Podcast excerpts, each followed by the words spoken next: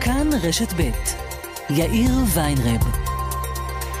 כאן רשת ב'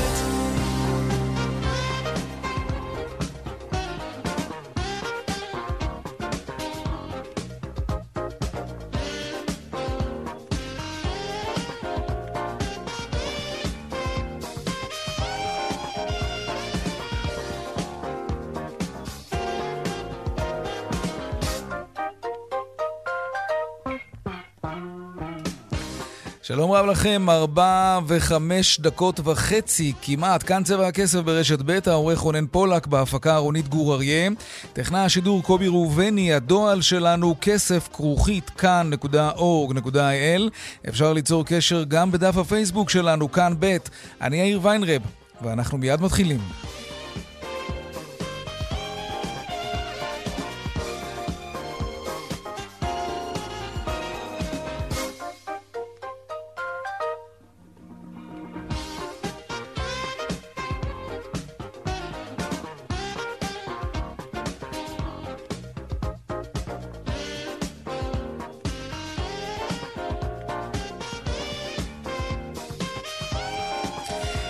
אנחנו פותחים בחותרות צבע הכסף ליום אה, שני. לפני דקות אחדות הסתיימה ישיבת קבינט קורונה. ראש הממשלה אמר בתחילת הישיבה שצריך לשקול את האפשרות להגביל התקהלויות נוכח העלייה בתחלואה. שלום עמיחי שטיין, כתבנו המדיני. העדכון שלך.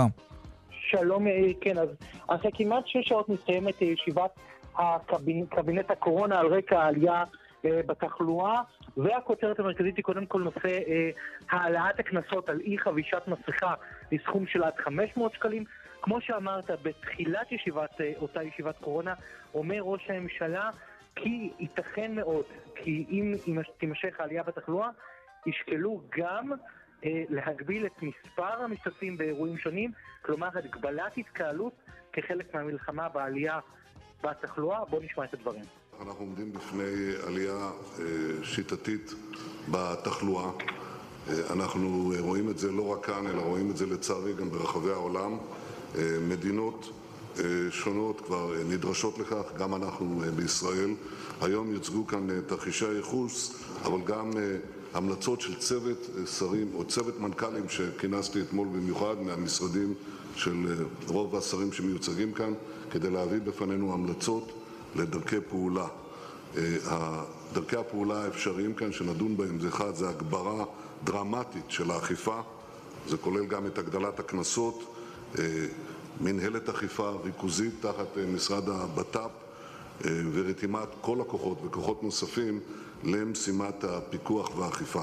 הדבר השני זה שימוש בכלים הדיגיטליים, אנחנו יודעים שהנושא הזה הוא בעייתי, אבל מנגד אנחנו יודעים גם שהוא תרם לנו רבות אה, לריסון המגפה, ונראה כיצד אנחנו יכולים אה, להתגבר על הבעיות על מנת להשיג הורדה של התחלואה. הדבר השלישי זה סגרים אזוריים. עמיחי שטיין, כתבנו המדיני, תודה רבה על העדכון הזה. ובקריית הממשלה בירושלים התקיימה הפגנה של ענף התרבות והאירועים. המוחים חסמו את הכביש בכניסה למשרד האוצר. הנה כך זה נשמע.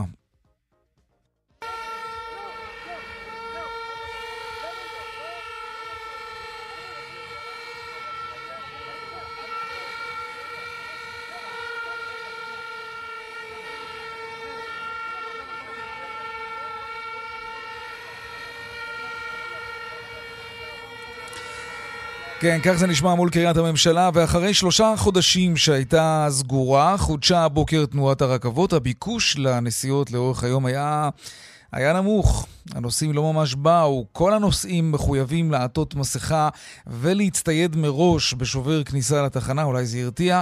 עוז בן חור, בעל דוכן פלאפל, פתח לפני שבועיים מחדש את החנות שלו לקראת פתיחת הרכבת, אבל הוא אומר היום לעופר חלפון שלנו, כרגע אין תנועה, אז אין קונים.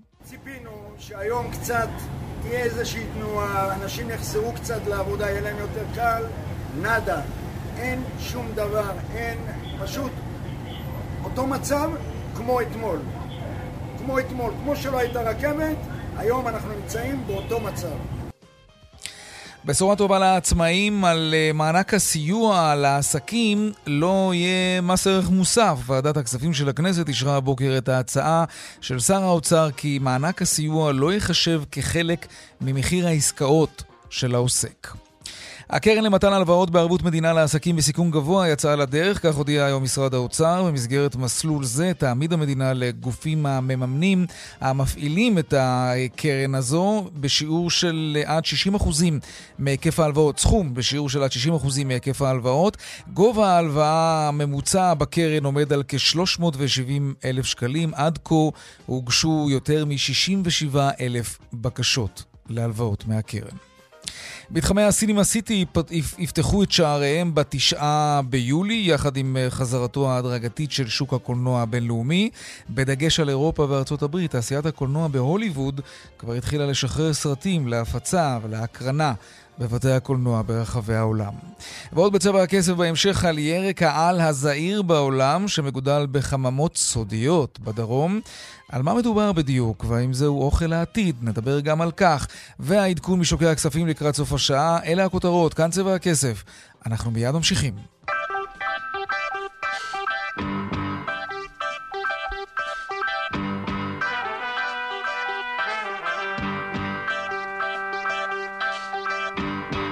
אז קבינט קורונה התכנס היום, ולצד כמה הקלות נוספות שאושרו, ניתנה, שוב, ניתנה עוד אזהרה מהדהדת מפני גל שני. שלום, פרופסור אבי שמחון, יושב ראש המועצה הלאומית לכלכלה, שלום לך.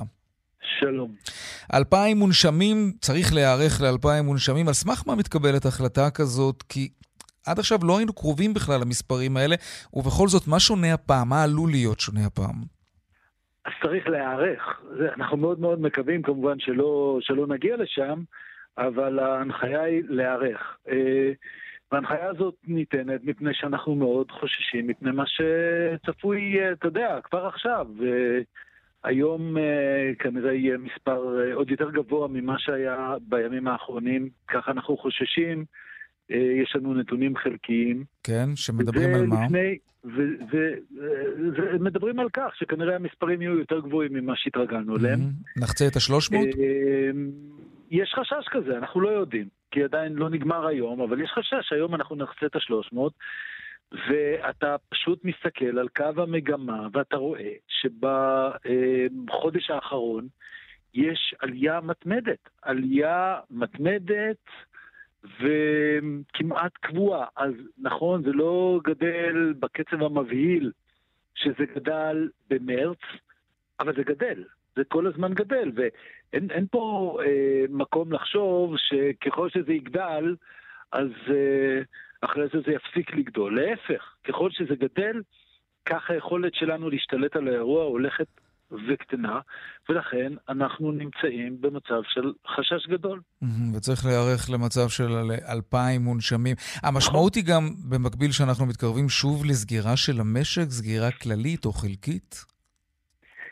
אני לא יכול לומר. אה, אני, אני, אני לא יכול לומר, אבל ברור שאם זה יברח, ואנחנו נגיע למספר הרבה יותר גבוה מהמספר שאנחנו רואים עכשיו, אז אה, יהיה צמצום, יהיה צמצום. אני, אני, אני לא אגיד לך שנחזור למצב שהיינו אה, איפשהו באמצע מרץ, שבו פשוט נסגר הכל וכולם mm-hmm. נכנסו לסגר. כן.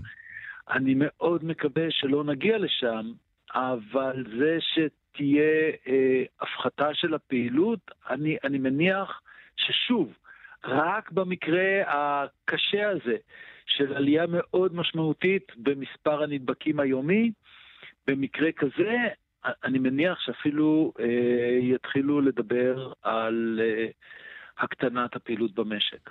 Mm, המשק ידע להסתדר עם סגר נוסף של חודשיים-שלושה? הבעיה שלנו זה לא המשק. באמת, נבנה פה משק מאוד מאוד חזק. יש פה כלכלה מאוד חזקה, ואני שומע כל מיני דברים, ואני אומר לך, המשק ידע לשרוד. המשק, המשק יתקיים, כלכלת ישראל תתקיים, זה לא שפה תהיה איזושהי התמוטטות ושבר כלכלי. לא יהיה שבר כלכלי, אבל יהיו בעלי העסקים נשמעים אנשים, אחרת, הרבה פחות אופטימיים. אבל רגע, רגע, אבל עכשיו הצד השני, הצד השני של הדברים הוא שיהיו הרבה מאוד אנשים שייפגעו קשה.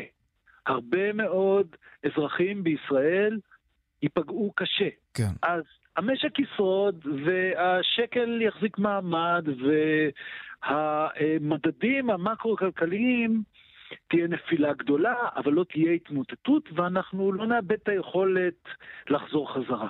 אבל במקרה של סגירה נוספת, הרבה מאוד אנשים יסבלו מבחינה כלכלית, ולכן אומר זה אנשים, משהו שהוא... אתה מתכוון לשכירים או, או לעצמאים, בעלי עסקים קטנים, ג- שכבר ראינו וגם. רבים מהם סוגרים את העסק.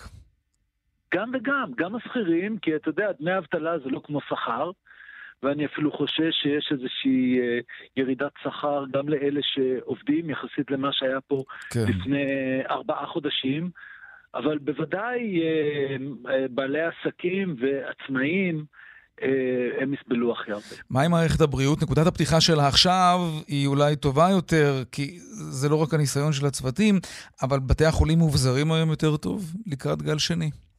כן, בתי החולים היום יותר ערוכים, ובעצם אה, ההחלטות שקיבל הקבינט אה, זה להגדיל עוד יותר את היכולות של, אה, של בתי החולים. במה זה בא לידי ביטוי? אתם ה- מדברים על 2,000 מונשמים, יש כמה מכונות הנשמה יש היום? תראה, אני לא רוצה להוציא את הנתונים האלה, כי אני לא יודע מה מותר, מה, מה אסור. תרשה לי לא אה, להוציא נתונים שאני לא בטוח, לא הוסמכתי להוציא אותם. אה, אבל אה, אנחנו צריכים אה, לשפר את ההיערכות שלנו. ניתן לנו זמן, ואנחנו משתמשים בו. אוקיי, יכול להיות שמיהרנו קצת עם ההקלות שהלחץ הציבורי אולי השפיע על מקבלי ההחלטות, שבדרך כלל זה דבר טוב, כן? אבל במקרה הזה, אולי זאת הייתה טעות, כי היה לחץ ציבורי. חזק מאוד. אני, אני, אני לא חושב שהלחץ הציבורי הייתה הבעיה. הבעיה הייתה, או לא הבעיה, המצב הוא שאין לנו ניסיון עם זה. פשוט לא ידענו מה יקרה. לא ידענו מה יקרה שיפתחו אה, כל מיני עסקים שהיום, ש, שהיו סגורים עד אז. ועכשיו אנחנו לומדים, האמת היא שאנחנו גם לא לגמרי בטוחים מה גרם לעלייה בתחלואה. האם זה בתי הספר, האם זה סוגים מסוימים של פעילויות כלכליות. אנחנו לא לגמרי יודעים שוב, כי אין לנו שום ניסיון. אנחנו, כל דבר שאנחנו חווים עכשיו, זה פעם ראשונה בהיסטוריה שחווים כזה דבר. ולכן אנחנו כל הזמן לומדים תוך כדי תנועה. וכשאתה לומד תוך כדי תנועה, אתה גם עושה טעויות. מהמם. אה, יש פה ניסוי וטעייה, ואז אה, משנים את מה שאתה עושה. העניין הוא, הגדולה היא היכולת ללמוד מהטעויות ולא להתעקש. לא להתעקש, ללכת באיזושהי דרך שאתה החלטת שאתה תלך בה, ואז פתאום מסתבר לך שטעית, אבל אתה כבר מחויב אליה, ואתה ממשיך איתה והולך עם הראש בקיר. מה למשל לא תעשו שוב? איזו טעות אתה יודע להצביע עליה ולהגיד, כך לא ננהג בפעם הבאה, שאנחנו מקווים שהיא לא תקרה כמובן. אני, אני, לא רוצה להשתמש בדברים שאני... דמי אבטלה באופן. אה, באופן גורף למי שמשוחרר לחל"ת, למשל, הייתה ביקורת על זה? אני, דווקא שם, אני, אני, דעתי שלא נעשתה שם טעות. אני חושב שזה היה בסדר, אני חושב שזה בסדר גמור שהמדינה אומרת, אה, עסק שיש לו בעיה, עסק שלא יכול אה, לשלם את השכר של העובדים שלו, אה, יוציא אותם לחל"ת והמדינה תסייע. זה, אני חושב, היה נכון, ואני חושב שזה גם אה, נכון אה, להמשיך עם זה. אני לא יודע אם דעתי תתקבל כאשר אה, הדברים ייבחנו, אבל... אה, יש קולות אחרים? דעתי. יש, יש עוד הרבה דברים, אבל שוב, אני, אני, תרשה לי לא אה, אוקיי, להגיד לך כל מה שאני חושב, כל מה שאני יודע, כי... אה, חבל. זה, כן. זה יהיה לא, לא זהיר מצידי. תגיד, פרופסור שמחון, אה, כשאתה מביט אחורה על החודשים האחרונים, יש לך אולי איזושהי חרטה על דברים שאמרת בכמה ראיונות, על ראיון עם הראל ויזל למשל, אתה עשיר, תחכה לסוף התור. אה, גם לעצמאי אחר אמרת, אתה לא נראה לי רעב ללחם. כשאתה מסתכל בפרספקטיבה אה, של כמה חודשים אחורה, יכול להיות שאולי שגית בחלק מההתנהלות? אמ, היית שואל אותי שאלה יותר קשה, אם היית שואל אותי אם אנחנו שגינו, אה, אם אני שגיתי בעצות שנתתי לראש הממשלה ואיך שהתנהלתי בעניין של אה, צעדים ממשיים, צעדי מדיניות שממשלת ישראל נקטה, ובמה אה, שנוגע לחלקי באותם צעדי מדיניות. זו הייתה שאלה קשה באמת, לא אם אמרתי כך או אמרתי אחרת. לא, כי חלק מהעניין זה גם האווירה והממשק בין המגזר העסקי לבין מקבלי ההחלטות שאתה לצורך העניין מייצג אותם בכלי התקשורת. אני, חושב שאני כל הזמן אמרתי והבהרתי שחשוב מאוד אה, לדרגים, הדרגים אה, המחליטים, בוודאי לראש הממשלה, אף אחד לא אדיש למצוקה של עסקים שנסגרו. אני מקווה שאף אחד לא חשב מהדברים שלי שאני אדיש למצוקה של אה, עסקים שנפגעו, של עובדים שאיבדו את מקום עבודתם. אמ, לא הייתי אדיש לזה לרגע, ואני מקווה שאף אחד לא חשב מהדברים שאמרתי שכך, אה, שכך חשבתי. אוקיי, okay, אז אני לוקח את העצה שלך. משהו בעצות שלך לראש הממשלה, אתה חושב שהייתה איזושהי טעות? משהו שלא היית חוזר על עצה כזאת בגל הבא? אמ, הייתי רוצה להגיד לך שכל העצות שנתתי לו היו מדהימות, ולא טעיתי באף אחת מהן. אמ, אני לא לגמרי בטוח, אמ, אני לא לגמרי בטוח. מה, מה למשל אתה חושב שהייתה ההחלטה הלא נכונה שהתקבלה? שוב, אני מעדיף לא, אני מעדיף לא לדבר על זה, mm. מפני שאני לא הייתי אה, לבד בחדר, אני לא הייתי הבן אדם היחיד ש, שאמר, ו... אבל נעשו שגיאות. אחר, באופן כזה או אחר זה ישליך גם על אה, מה שאנשים אחרים אמרו, ולכן אוקיי. אני מעדיף לא להיכנס לעניין הזה. טוב, תגיד, החזרי המס שנתניהו ביקש עכשיו, החזרי המס בהיקף של כחצי מיליון שקלים, הרבה מאוד ביקורת על ראש הממשלה בגלל הבקשות האלה. על מה בעצם מדובר? אני אגיד לך את האמת, אני לא יודע, כי זה לא, זה לא משהו שאני מעורב לא משהו שעסקת בו. טוב, מילה. אני, אני, מבין, אני מבין שהיה שם איזה עניין עם... Uh, עם זה שהוא uh, משלם בגלל שהשב"כ מכריח אותו להחזיק uh, מכונית נכון. משוריינת. כן. ואז, אתה יודע, מחייבים אותו לשלם על זה שהשב"כ מחייב אותו להחזיק. רכב יקר יותר, כן. אבל, אבל בוא... אבל העיתוי, העיתוי לא, לא קצת... לא הייתי מעורב בזה, וזה כן. לא תפקידי. אוקיי. אני מעדיף לא, לא לדבר יותר מזה. מילה על הסכסוך עם המורים שהגיע עד לבית המשפט. קצת עשו לכם בית ספר שם, לא? מה, מה זה עשו לנו בית ספר? אה, אני חושב שהיו אה, איזה שהן הסכמות. בסוף אה, יכול להיות בית המשפט חשב שההסכמות הן אה, שונות ממה שהממשלה חשבה, משרד האוצר בוא נאמר, חשב שאלה ההסכמות. בסדר, זה, זה לא פעם ראשונה שבית הדין לעבודה יש לו מחשבות שונות ממה אה, שחשבו אה, אנשים אחרים, ובסדר. מה אתה חושב על ההתנהלות של המורים, אבל באופן כללי? דעתך. שוב, תראה, לדעתי אה, המורים כן היו צריכים ללמד עד סוף השנה, כי אתה יודע, בוא, בוא, לא, בוא לא נהיה צבועים. המורים אה, ישבו בבית הרבה מאוד זמן, לא בגלל שהם ביקשו, ממש לא, אלא הורו להם לשבת בבית, נכון. הם לימדו מרחוק. אבל, אבל בניגוד לאנשים במגזר הפרטי שישבו בבית והפסידו הכנסה, המורים לא הפסידו הכנסה, המורים המשיכו לקבל את משכורתם. אתה יודע, זה היתרונות של להיות uh, בשירות הציבורי. בשירות הציבורי כן. אתה uh, מקבל משכורת, יש לך קביעות, הכל אחלה. המשכורת לא משהו, נכון, אבל יש לך קביעות, התנאים מאוד נוחים, כן. יש המון חופשות. אז אני חושב שמאחר ש... המורים באמת נהנו מהעובדה שהם uh, במגזר הציבורי, ישבו בבית, ושלא יספרו סיפורים שהם כל היום עבדו נורא קשה על uh, לימוד מרחוק, רובם הגדול לא עבד כל היום נורא קשה, ועכשיו אחרי זה תשאל אותי אם אני מצטער על איזושהי אמירה שלי. Uh, אני חושב שהיה נכון uh, אם המורים היו uh, מסכימים ללמד עוד... עוד תשעה ימים. עוד תשעה ימים, אוקיי. זו דעתי, אתה יודע, בתור... הזכרת את עובדי המגזר הציבורי, הם יצטרכו להיכנס מתחת לאלונקה ולגלות סולידריות עם עובדי המגזר הפרטי. אתה ציינת בעצמך ש... וזה גם נכון, אנשים היום משתכרים פחות ממה שהם השתכרו קודם, כי הם חזרו לעבודה וגילו שמקום העבודה לא יכול לשלם להם את אותה המשכורת. צפויים אלו שהם גזרות על עובדי המגזר הציבורי? הפחתת שכר, מס עידוד צמיחה. תשמע, אנחנו לא בעניין של גזרות עכשיו, אנחנו בעניין של... לסייע לאנשים שנפגעו, ויש הרבה מאוד אנשים שנפגעו קשה. אז מה זה אומר? בעניין של להגדיל, להגדיל את התעסוקה, אה, להחזיר מה שיותר אנשים למעגל התעסוקה. זה, זה, זה עכשיו הדגש של הממשלה, לא, אה, לא לגזור גזרות. אז עובדי המדינה, המדינה היא המעסיק הכי גדול במשק, אז עובדי המדינה לא צפויים לאלו שהן החלטות שיכרסמו בשכרם בעקבות המשבר הזה?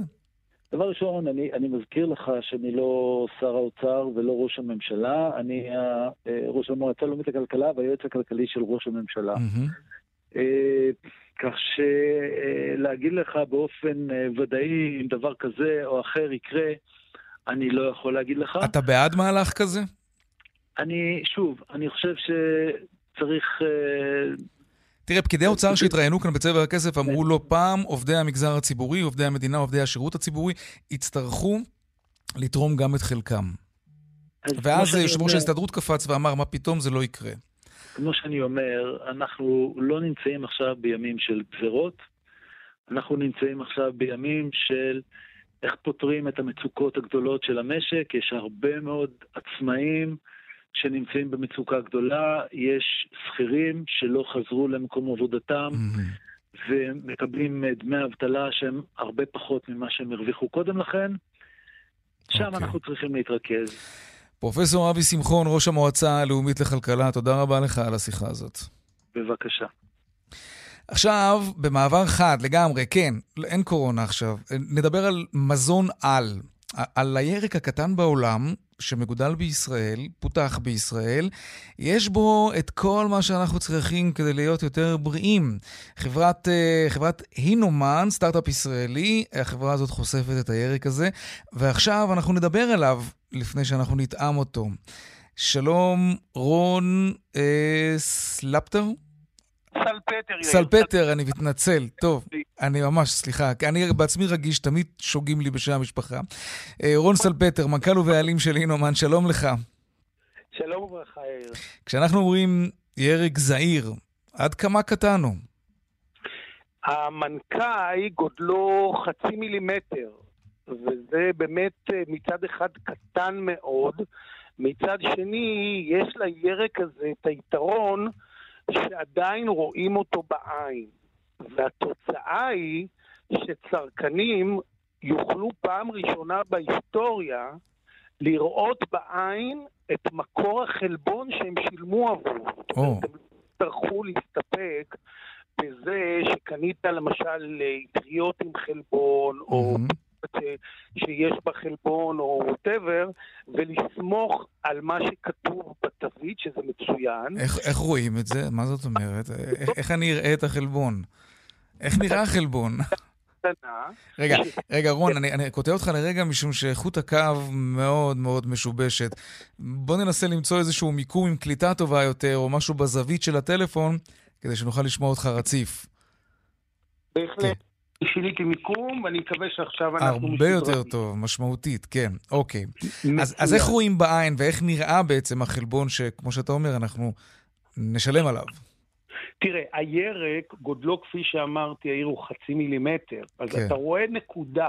אתה אוקיי. רואה נקודה. עכשיו, אתה יכול לראות את הנקודה הזאת משולבת בבצק של פיצה, אתה יכול לראות אותה בתוך לחם, אתה יכול לראות אותה אה, בתוך סלט, אתה יכול לראות אותה במשקה, אתה יכול לראות אותה, וכל נקודה כזאת, כן. 45 אחוז מתכולת הירק הוא חלבון בפרופיל הכי קרוב שיש לנו בעולם הצומח לזה של ביצה. במילים או-אה. אחרות, כשתראה את הנקודה, בעצם כן. תדע שגם אם אתה שייך לקבוצה עצומה של בארצות הברית ובהרבה מקומות בעולם, כ-40 אחוז מן האוכלוסייה מקובל להעריך, זו אוכלוסיית מפחיתי צריכת בשר. Mm, אז כל האנשים האלה... בשר זה חלבון, כן. כן, בדיוק. כל האוכלוסייה הזאת, אה, אתה יודע, לפחות קיבלה החלטה לצמצם צריכת בשר, ואגב, לא בהכרח זה רק טבעונים וצמחונים, הרבה אנשים, אנחנו יודעים שם כמעט בכל משפחה יש מישהו כזה. נכון. אדם שקיבל החלטה כזאת, יודע, יאיר, שיש שלושה דברים שהוא צריך להשלים.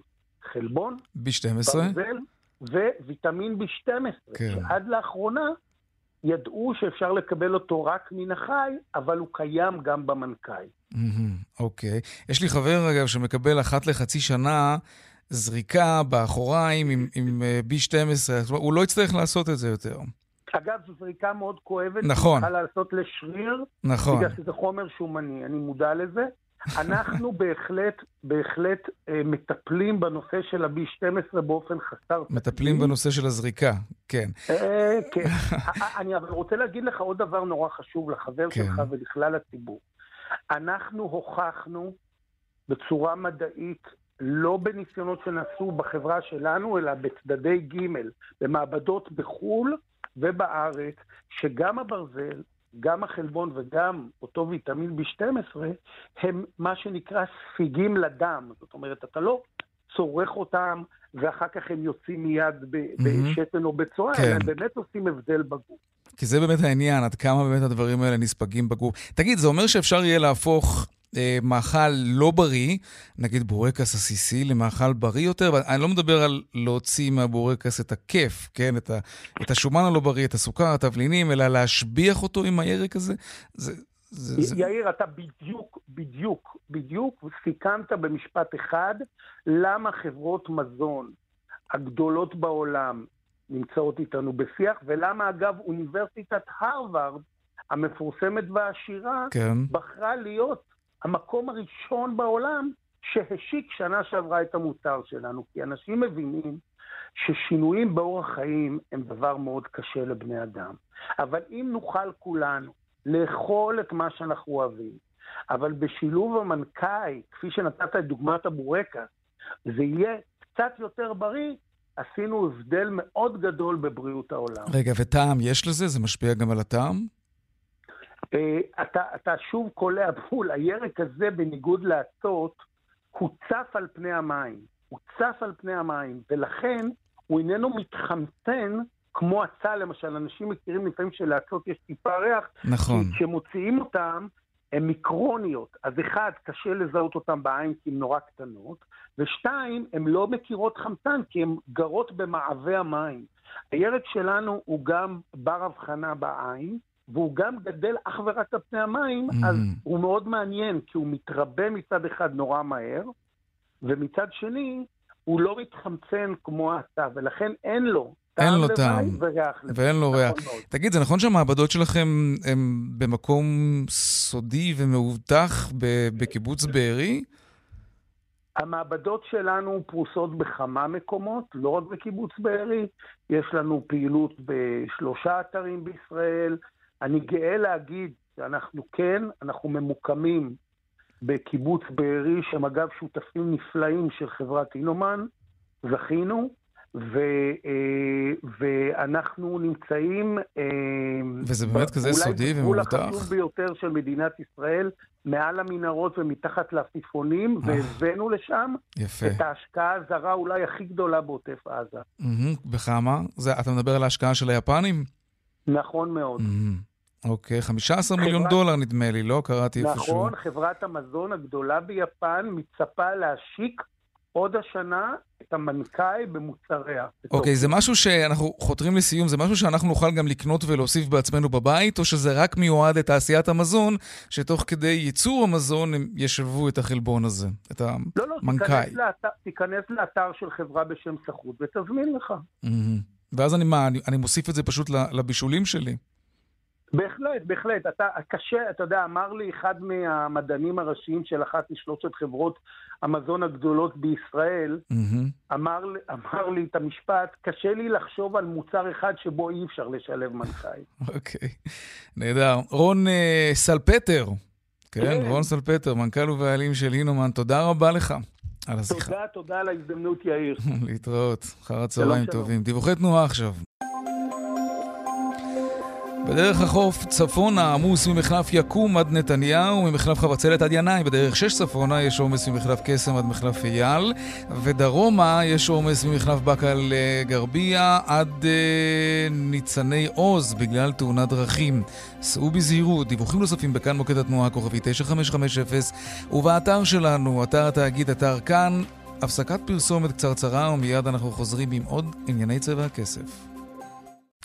37 דקות אחרי השעה 4, רכבת ישראל חידשה היום את פעילותה לאחר, אה, כן, שלושה חודשי השבתה, אבל הקרונות היו בבוקר ריקים והתחנות שוממות מעט מאוד נוסעים. שלום אורלי אלקלעי, כתבתנו. שלום יאיר, אני הייתי. נכון, ונסעת גם, נכון? מחדרה...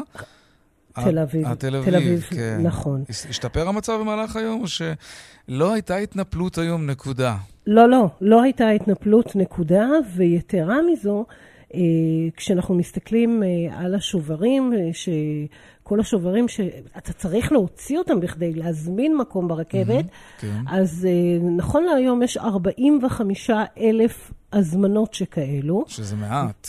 שזה מעט. כמה יש בדרך יודעים- כלל? בדרך כלל? רכבת ישראל אה, 200 אלף נוסעים, כאילו, אתה ביום, יודע, אז, כן. ביום. ופה אנחנו מדברים על אה, צמצום של 500 נוסעים ברכבת, Mm. שזה מחצית מרכבות שאנחנו מכירים אותן שהן עמוסות לעייפה. וזה מה שקורה כרגע ברכבת, אבל זה אלה המגבלות. והם לא יכולים אה, להכניס יותר מ-500 אנשים ברכבת, אז מה שקרה הוא... יש תחושה שאנשים עדיין בודקים את השטח. אולי פחדו לא שתהיה יודעים התנפלות. אולי כולם אמרו, לא, לא, לא, לא, לא, היום זה לא יום טוב. זה בדיוק מה שגם אני חשבתי, ולכן הקדמתי מאוד בכדי להגיע. שומו שמיים, גם חנייה לרכב הייתה, שזה משהו שאני לא זוכרת מתי חניתי, לא בתוך יער חדרה, אלא בחנייה, באמת חנייה מוסדרת. אוקיי. וכשאתה מגיע, הכל מאוד מסודר, מאוד ברור, שילוט מאוד ברור. מי שאין לו טלפון חכם יכול לעשות את זה, להזמין דרך אה, מוקד אה, טלפוני. ולקבל גם את השובר בתוך המייל, ואם... אה, ויש שם שירות של הדפסה, אתה מגיע, יש שם בנות, בנים שיושבים, מכונות הדפסה, מראים להם את, ה, את המייל והם מדפיסים עבורך. אוקיי, אז, אז בואי נלך, נתחיל בהתחלה, מה שנקרא, מבחינת החוויה של הנוסע. מי שמגיע היום לרכבת, עוד לפני שהוא מגיע, הוא צריך להזמין את, ה, את. השובר הזה, נכון? את נכון. המקום. הזמין את זה להזמין באינטרנט או רכבת באפליקציה. הלוך, רכבת חזור, כל כן. רכבת שאתם רוצים לנסוע, אוקיי. נכון. הזמנתי, עשיתי, הגעתי. יש חנייה, כך זה נראה, כי יש יש פחות חנייה, נוסעים, ואז נכנסים חנייה. פנימה לתוך הטרמינל הזה. לא, עוד לא נכנסים. עוד לא נכנסים. יש אוהלים בחוץ, אה, כמה עשרות מטרים קדימה לפני הכניסה. אוקיי. ממתינים לך אה, דיילים, אנשי אה, רכבת, כן. אנשים שגויסו. הוא סורק את השובר עם מכשיר. אכן מקבל אישור שזו הרכבת, לשם, זו הרכבת שאתה שהזמנת צריך והכל לעלות, טוב, כן. והזמנת, ואז אתה נכנס. רגע, צריך חום? להגיע... זה בדיוק העניין, יש בידוק הרי אה, ביטחוני, כן. ואז יש מגנומטר שגם בודק מצלמה, שבודק לך את החום, מצלם אותך, וזה מעביר את הנתונים לאותה בחורה שיושבת, או בחור שיושב, מקבלים אישור, נכנסתם, אם יש לכם רב-קו, מה טוב, אם אין לכם כמוני לא טוב, אז תקנו את הכרטיס. ואתם נכנסים לשטח התחנה, כולם עם מסכות, ברור לכולם, אף אחד לא מוריד את המסכות, אה, מרחק של שני מטרים, גם יש סימונים על הרצפה. כשהרכבת מגיעה, הקרונות ריקים, כל אחד יושב לו בניחותא, אף אחד לא מוריד את המסכה. יש דיילים שלבושים בווסט שעליהם כתוב דייל קורונה, שהתפקיד שלו לבדוק שבאמת לא הורדת את המסכה גם מתחת לאף. Mm, עד כדי כך. מה, ראית, כדי ראית כאלה כך. שמעירים לאנשים שהמסכה כן, שלהם? כן, הייתה בחורה מקסימה שהסתובבה, בוקר טוב אדוני, נא להרים בבקשה את המסכה. מה אתה אומר? אכן כן, כן. ושקט דממה, אה, אסור לאכול, טוב, היו מעט מאוד לשתות. אנשים, השאלה... לא, גם אסור לדבר בטלפון עכשיו. אה, למה? קורונה, אה, בגלל, בגלל המסכה בעצם, כי כשמדברים נכון. בטלפון אז מורידים את המסכה. נכון. Mm, אוקיי. אז טוב. שקט דממה. תחשוב איזה חוויה מתקנת ברכבת. אה, כן. בוא נשמע קצת קולות שהבאת לנו בבקשה. משם. שי, איך החוויה הבוקר? אמ, האמת שדי הופתעתי כי ריק פה ממש, ואין פה אף אחד. יצאתי מוקדם בשביל כי אמרו שיהיה עומסים וזה, ובסוף. ומה את אומרת על זה שזה רכבת פרטית? מפתיע, מפתיע מאוד. חשבתי שיהיו יותר אנשים, אבל אולי כי זה יום שני. ו... או אולי אולי. היום הראשון שהרכבת... כן, אולי גם אנשים פוחדים לבוא. רכבת פרטית, אורלי אלקלעי. אני חייבת לומר כן. לך שזו הייתה התחושה באמת של כולם. מעין רכבת פרטית, גם אני הגעתי מאוד מוקדם כי חששתי באמת מהלחץ ומכך שיהיו באמת הרבה נוסעים והרכבת תהיה מלאה. אז עברה רכבת ומסביר לי אחד ממנהלי התחנות, ברכבת כזו בממוצע יש 1,200 נוסעים, היום אולי 200. אז תחשוב על החוויה הנעימה כן, שהייתה טוב, היום. נראה מה יהיה מחר. אורלי אלקלעי, כתבתנו, תודה רבה. תודה, יאיר. טוב, לעניין הבא שלנו, האמריקנים לוחצים כבר הרבה מאוד זמן על ישראל לצמצם את שיתוף הפעולה העסקי עם סין. ארה"ב ממש, אבל ממש שמה לעצמה את המטרה הזאת למנוע מסין גישה בעיקר לתשתיות חיוניות של אה, מדינות אה, בנות בריתה של אמריקה, וכמובן גם ישראל. אתם זוכרים את שר ההגנה האמריקאי פומפאו שביקר כאן אה, באחרונה? אז הנושא הזה היה על סדר היום, אולי אפילו בראשו. ועם קשר, או בלי הקשר, סין, כזכור, לא זכתה למשל במכרז להקמת מפעל ההתפלה בפלמחים. שלום עמיחי שטיין, כתבנו המדיני. שלום יאיר. הסיפור הזה לא נגמר, הלחץ האמריקני נמשך, וזה מה שאתה מפרסם אצלנו היום בצבע הכסף. נכון, אז אנחנו מראיינים את אה, אה, עוזר שר החוץ האמריקני מייק פומפאו, העוזר כן, שלו... כן, שר החוץ, אמרתי קודם שר ההגנה בטעות, כן. מייק פומפאו, דיוויד שנקר, בכיר במשרד החוץ האמריקני, וכמובן הנושא שלא מעט מעסיק אותו, באמת צריך לומר, גם אותו, גם את מחלקת המדינה, גם את טראמפ, זה כל הנושא של ההשקעות הסיניות.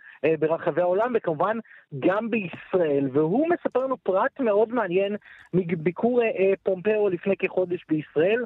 הוא אומר לנו שהמסר שפומפאו העביר, שהמנגנון ההשקעות שהוקם לפני כמה חודשים, שזה אה, מנגנון השקעות של משרד האוצר וגופים נוספים, שהוא אה, מנגנון מייעץ, לא מחייב, צריך לומר, כלומר, אה, עושה נורית אזהרה על אה, השקעה סינית כזו או אחרת. הוא אומר לנו, זה לא מספק אותנו, אנחנו רוצים מנגנון עם שיניים כמו שיש בארצות הברית, בואו נשמע את הדברים שהוא אומר לנו.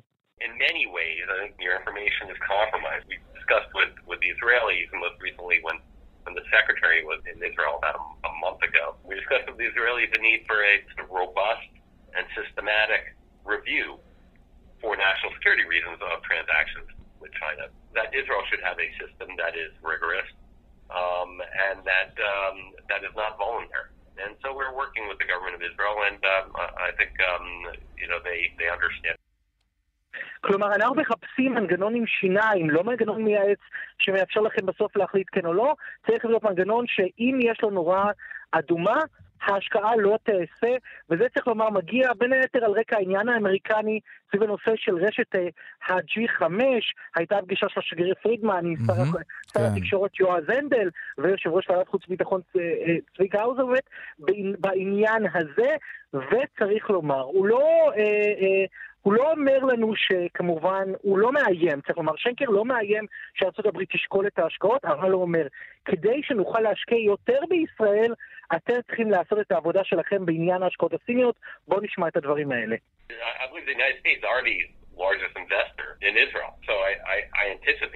uh, you know, more investment in the future. But what we're asking of, of Israel and, and all our partners is that they screen their investment uh, and they assess Chinese investment uh, in terms of how it um, impacts national security issues. הוא אומר, אתם צריכים לבחון את הדברים כדי שלא יפגע לכם בביטחון הלאומי. הוא אומר, כל השקעה סינית הולכת ישירות למפלגה הקומוניסטית של סין.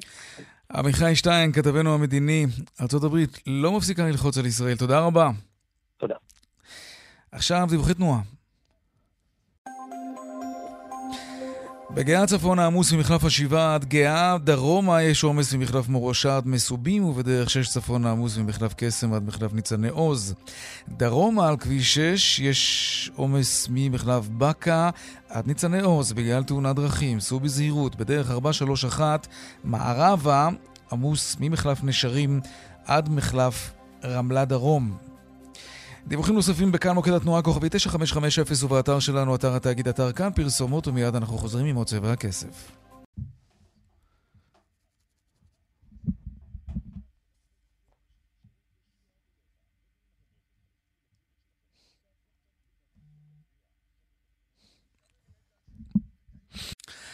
עשר דקות לפני השעה חמש, נדל"ן עכשיו, בלי קשר לקורונה. הממשלה, כזכור, לפני כמה שנים העלתה את מס הרכישה למשקיעים כדי להבריח אותם מהשוק, הם קנו דירות בטירוף וגרמו לעליות מחירים. במרכז הארץ זה עבד לא רע, הביקוש מצד המשקיעים ירד ועליות המחירים באמת התמתנו במידה מסוימת. בפריפריה, בפריפריה זה עשה משהו אחר. שלום ארז כהן, לשעבר יושב ראש לשכת שמאי המקרקעין. שלום וערב טוב. שר השיכון יעקב ליצמן מציע עכשיו לבטל את המס על המשקיעים בפריפריה ולהשאיר את המס במרכז. למה? מה קרה בפריפריה? כן, בפריפריה מה שקרה, שמשקיעים בכלל לא הגיעו, אה, פרויקטים בפריפריה מתמעטים, אה, והוא רוצה לתעדף, לתעדף את הפריפריה על המרכז, והוא מחפש אה, אמצעים לעשות את זה. כלומר, ולכן, על הדרך רצו להבריח את המשקיעים, אז יצא גם שהקבלנים ברחו מהפריפריה, כי לא ברור, היה להם למי לבנות. ברגע שאין ביקושים, אז כן. אין, גם, אין גם רצון לצל, לייצר היצעים, mm-hmm. ולכן... ולכן הפריפריה מתחילה לשקוע מבחינת הפעילות. ובמרכז... ותוצאה שהיא הייתה די צפויה, מן כן. ובמרכז יש, יש ביקושים גבוהים תמיד, ולכן זה כן, קבלנים תמיד יבנו במרכז, אז זה כן עזר במידה מסוימת. אה, במידה מסוימת במרכז רצו הרי לתעדף את ה... באמת, אה, אה, לתעדף את האוכלוסייה הלא משק... של הלא משקיעים. כן, מי שצריך דירה, כן. כן, חשבו שמשקיעים מן הסתם לא תורמים או, או יותר נכון מעלים אה, מחירים כתוצאה מכך, למרות שאני מזכיר לך שיש גם בנושא הזה השפעה על שוק השכירות, כי נכון. גם השכירות הצטמצמה, ואנחנו באמת רואים שהתוצאה הייתה שהשכירויות כן. דווקא עלו. אבל על אה, פניו זה רעיון טוב, כלומר, אה, השר ליצמן רוצה להחזיר את הקבלנים לפריפריה כדי שיבנו שם יותר, כי גם שם צריך דירות. אז... כל סוג של, כל סוג של סובסידיה כזאת, כי הרי בסך הכל, בסופו של דבר אנחנו יודעים הפחתת מס, זה סוג של סובסידיה והיא תמיד אה, חיובית ומתמרצת. הבעיה היא צריך לחשוב על זה, יש לזה, ובטח היום, עלות מאוד גבוהה לתקציב המדינה. הוויתור הזה של בין 6 ל-8 אחוזים מכל עסקת מקרקעין זה, זה, זה כסף וכסף גדול. נכון, עשרה מיליארד אני... שקלים בשנה שמעתי שזה מכניס אה, לקופת המדינה המס הזה. זה אחד ההכנסות הגבוהות ממיסוי מקרקעין, זה מס הרכישה. אז בעצם אין סיכוי כל כך אה, שהאוצר יקבל את ההצעה הזאת של ליצמן. זהו, אה, א', אני חושב שהיום לאור מצב הקופה הציבורית כנראה שיתקשו לקבל קהל אוהד במשרדי כן. האוצר, זה פעם אחת. פעם שנייה, תראה, אם אתה רוצה לתעדף, אז אז או שתעשה תעדוף כללי כבר לכל המדינה ותגמור עם זה, או שאם אתה רוצה תעדף לתעדף מקומות ספציפיים, כמו אני מזכיר לך שהיה בזמנו תעדוף של אה, קו עימות, שחלקו כן נשאר, לא נשאר, mm-hmm, אבל נכון. צר, צריך להיות יותר ממוקדים. התוכנית הזאת היא, נראה, היא נראית לי יותר מדי רחבה ועם עלות אה, אלטרנטיבית מאוד מאוד גבוהה. ולכן אני חושב שהיא לא תעבור. צריך לדעתי להחליט על אזורים ספציפיים, ערים ספציפיות, אה, אני יודע, היום אפילו הייתי חושב על תעדוף גם של אילת לצורך העניין, כן? Mm-hmm, כן. שנמצאת במצב, במצב אה, קשה. קשה אומרת, צריך להיות הרבה יותר ממוקדים ולהחליט על תעדוף, ולא רק במס רכישה, יכול להיות גם באמצעים נוספים. הרעיון הוא כשלעצמו הוא, הוא לא רעיון גרוע, אבל צריך כדי שזה ייצר את המנוף שהוא רוצה, לעשות עוד כל מיני אמצעים נוספים, כי רק זה לדעתי לא יפתור את הבעיה. אוקיי, ארז כהן, לשעבר יושב ראש לשכת שמאי המקרקעין, תודה רבה לך על השיחה הזאת. תודה לך. עכשיו לדיווחים משוקי הכספים.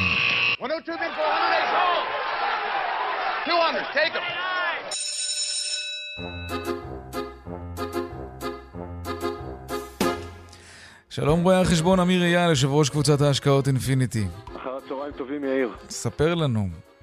אה, שוק ההון היום מתנהל אה, במגמה מעורבת, אה, נטייה לירידות קלות, תל אביב 35 יורד ברבע אחוז, ה-125 יורד בחצי אחוז.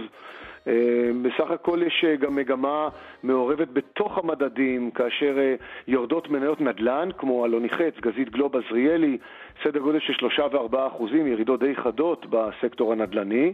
ומצד שני, מניות שמתקנות חזק, בתי הזיקוק לנפט ששישה אחוז עולות mm-hmm. היום, אלביט מערכות שלושה אחוז, ויש מגמה מעורבת, באמת חלק עולות, חלק יורדות, הדולר ב-3.44, שקל מאוד חזק, ובכלל שוק אגרות החוב מתנהג ביציבות רבה. סך הכל הבורסה היום מאוד יציבה, מחזור 1.6 מיליארד שקלים, אה, באמת מצפים לראות מה יקרה גם בוול סטריט וגם איך הסיפור של הקורונה יתחיל להתפתח. היום יחסית יום די מאוזן. רואה חשבון אמיר אייל, יושב ראש קבוצת ההשקעות אינפיניטי, תודה רבה. תודה לכם וכל טוב.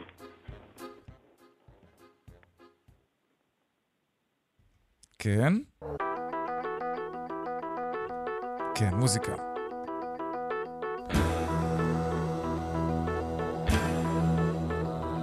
אני זוכר אותה, אני זוכר אותה מהמתכונת אני זוכר אותה, אני זוכר אותה גונה שם סולת, והיא נתנה לי להסיק לה את הקרמבו, גם ביקשה ממני בקבוקים של טמפו.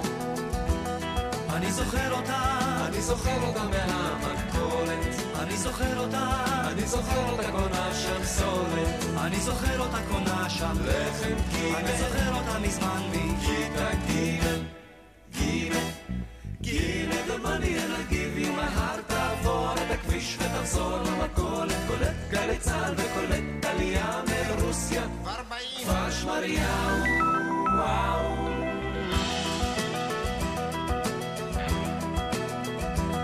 אני זוכר אותה, אני זוכר אותה מהמכולת, אני זוכר אותה, היה לה פה ואף מותר נגולת, והיא אמרה שהיא אוהבת מנדלים, וגם אוכלת הקליפות של למנטינות, טינות, גינות שמנת ותנחם, מה זה? אין לך כסף אז לך הביתה, מה היית עושה אם נולדת שנה לפני שהמציאו את המכולת, הולך, הולכת למכולת וקונה שם תרנגולת והולכת למכולת וקונה שם תרנגולת והולכת למכולת וקונה שם תרנגולת והולכת למכולת וקונה שם תרנגולת אני זוכר אותה, אני זוכר אותה מהמכולת. אני זוכר אותה, אני זוכר אותה קונה שם סולת אני זוכר אותה קונה שם לחם גימל אני זוכר אותה מזמן מכיתה גימל גימל גימל the money and I'll give you my heart תעבור את הכביש ותחזור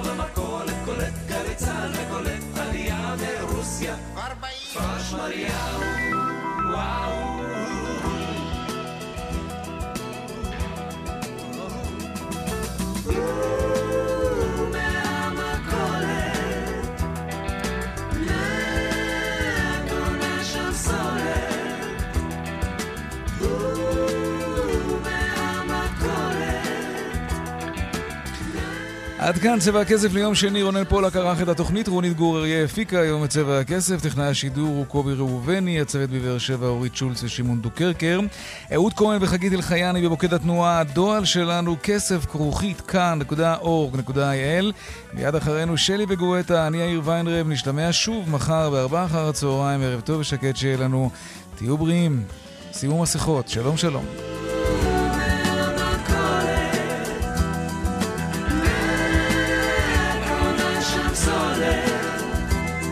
כך יושב לו יהודו קוליס ליפשיט, עצוב ומיותר. והדמעות זולגות מעיניו ללא הפסק, ללא הפסק, ללא הפסק, ללא הפסק, ללא הפסק, ללא הפסק, זה לא הפסק, זה לא הפסק.